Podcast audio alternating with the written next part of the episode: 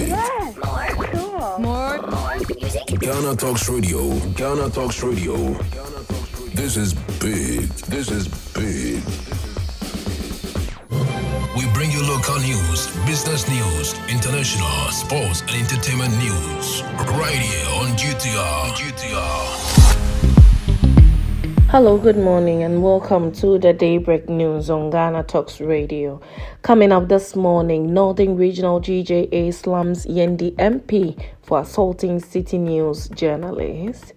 NPP primaries, we can break the eight if we unite, rally behind our excellent flag bearer, says President Akufo-Addo. NDC returns to IPAC after boycotting meeting in 2021. A Media Foundation for West Africa backs Hawa Koomson's media blackout. This business, sports and showbiz is coming. In this morning's bulletin, the news will be read by Awentemi Akansukum. Now, the details. The Northern Regional Branch of the Ghana Journalists Association (GJA) has strongly condemned the recent attack on Citi News' Northern Regional correspondent Mohammed Aminu Alabira during the New Patriotic Party's parliamentary primaries in the Yendi constituency. Mr. Alabira was attacked by the Member of Parliament for Yendi, Farouk Aliu Mahama, and his supporters while he was covering proceedings in Yendi.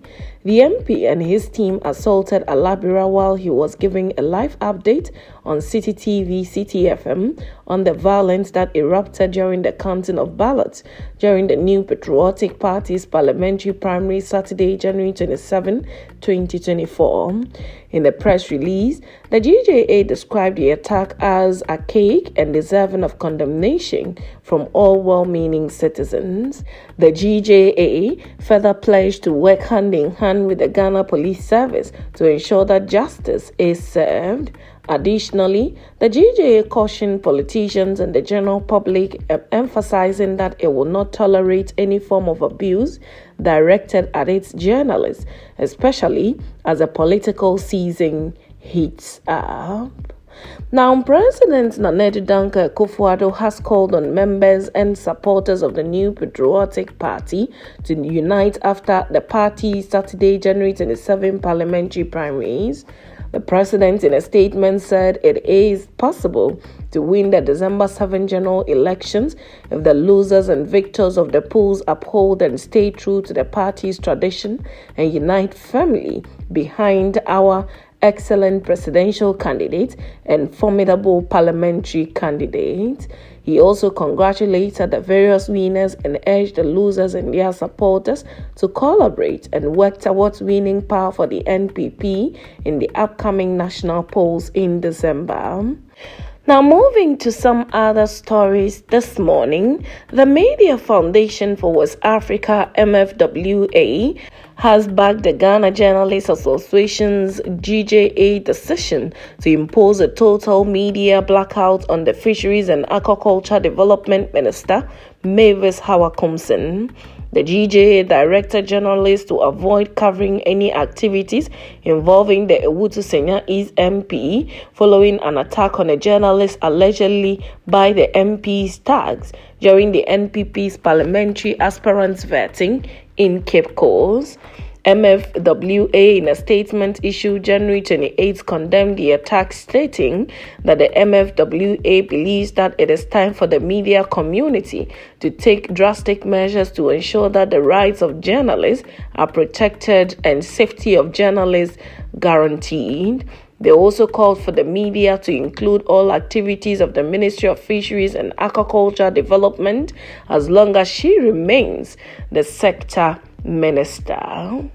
Now, the National Democratic Congress has rescinded its decision to boycott meetings of the Inter-Party Advisory Committee, IPAC. The party made this known in a statement dated Sunday, January 28, 2024, and signed by its General Secretary, Fifi Fiavi Korte. IPAC's meetings are aimed at giving the various political parties the opportunity to review election-related activities and policies, officially air their grievances, and make constructive inputs. It also serves as an advisory body to the Electoral Commission. The leadership of the NDC boycotted IPAC meetings in 2021, citing lack of candor, odious duplicity, and open bias that was displayed by the Jean Mensah-led Electoral Commission in favor of the New Patriotic Party in the conduct of the 2020 general elections. In its recent statement, the NDC said it has rescinded the decision after enhanced consensus building. Now to business. The Electricity Company of Ghana Limited (ECG) has announced that applications such as new service, separate meter, and additional load would be moved and can only be done online through the ECG mobile app effective February 1, 2024. ECG in a notice said the migration forms part of its digital transformational agenda, as well as ECG's quest to provide customers with a more efficient and hassle-free customer service. Customers are urged to provide accurate and active contact details in the application process, as all corresponding responses will be done through the telephone numbers provided during the application. Now moving to some sports this morning. Mohamed Bayo broke the heart of Equatorial Guinea Sunday evening with just seconds left on the clock to snatch a late 1-0 victory for Guinea in a Total Energies CAF Africa Cup of Nations Cote d'Ivoire round of 16 clash played at the Alassane Ouattara Stadium in Ebimbe. The Guinea derby had all the ingredients of a knockout encounter, with both sides having a go at each other from the onset. Equatorial Guinea came into the clash with good momentum following their impressive first place finish in a tough Group A consisting of Cote d'Ivoire and Nigeria, while Guinea snuck into the round of 16 as one of the four best-third finishers of the group stages. With both sides creating chances, a golden opportunity was presented to Equatorial Guinea just after the hour mark when Ivan Salvador was fouled in the box for the in-form Emilio to step up, but saw his penalty denied by the woodwork of the relief of Guinea. The missed penalty would have been a huge advantage to Equatorial Guinea, who were a man down following the sending off of Frederico Nchama. With just a few seconds before the end of the 90 minutes, a swift build-up by Guinea concluded with Ibrahim sending a delightful ball into the area, which was cleverly headed into the near post by Bayo to seal a place in the quarterfinals of the seventh time in the 14th appearances.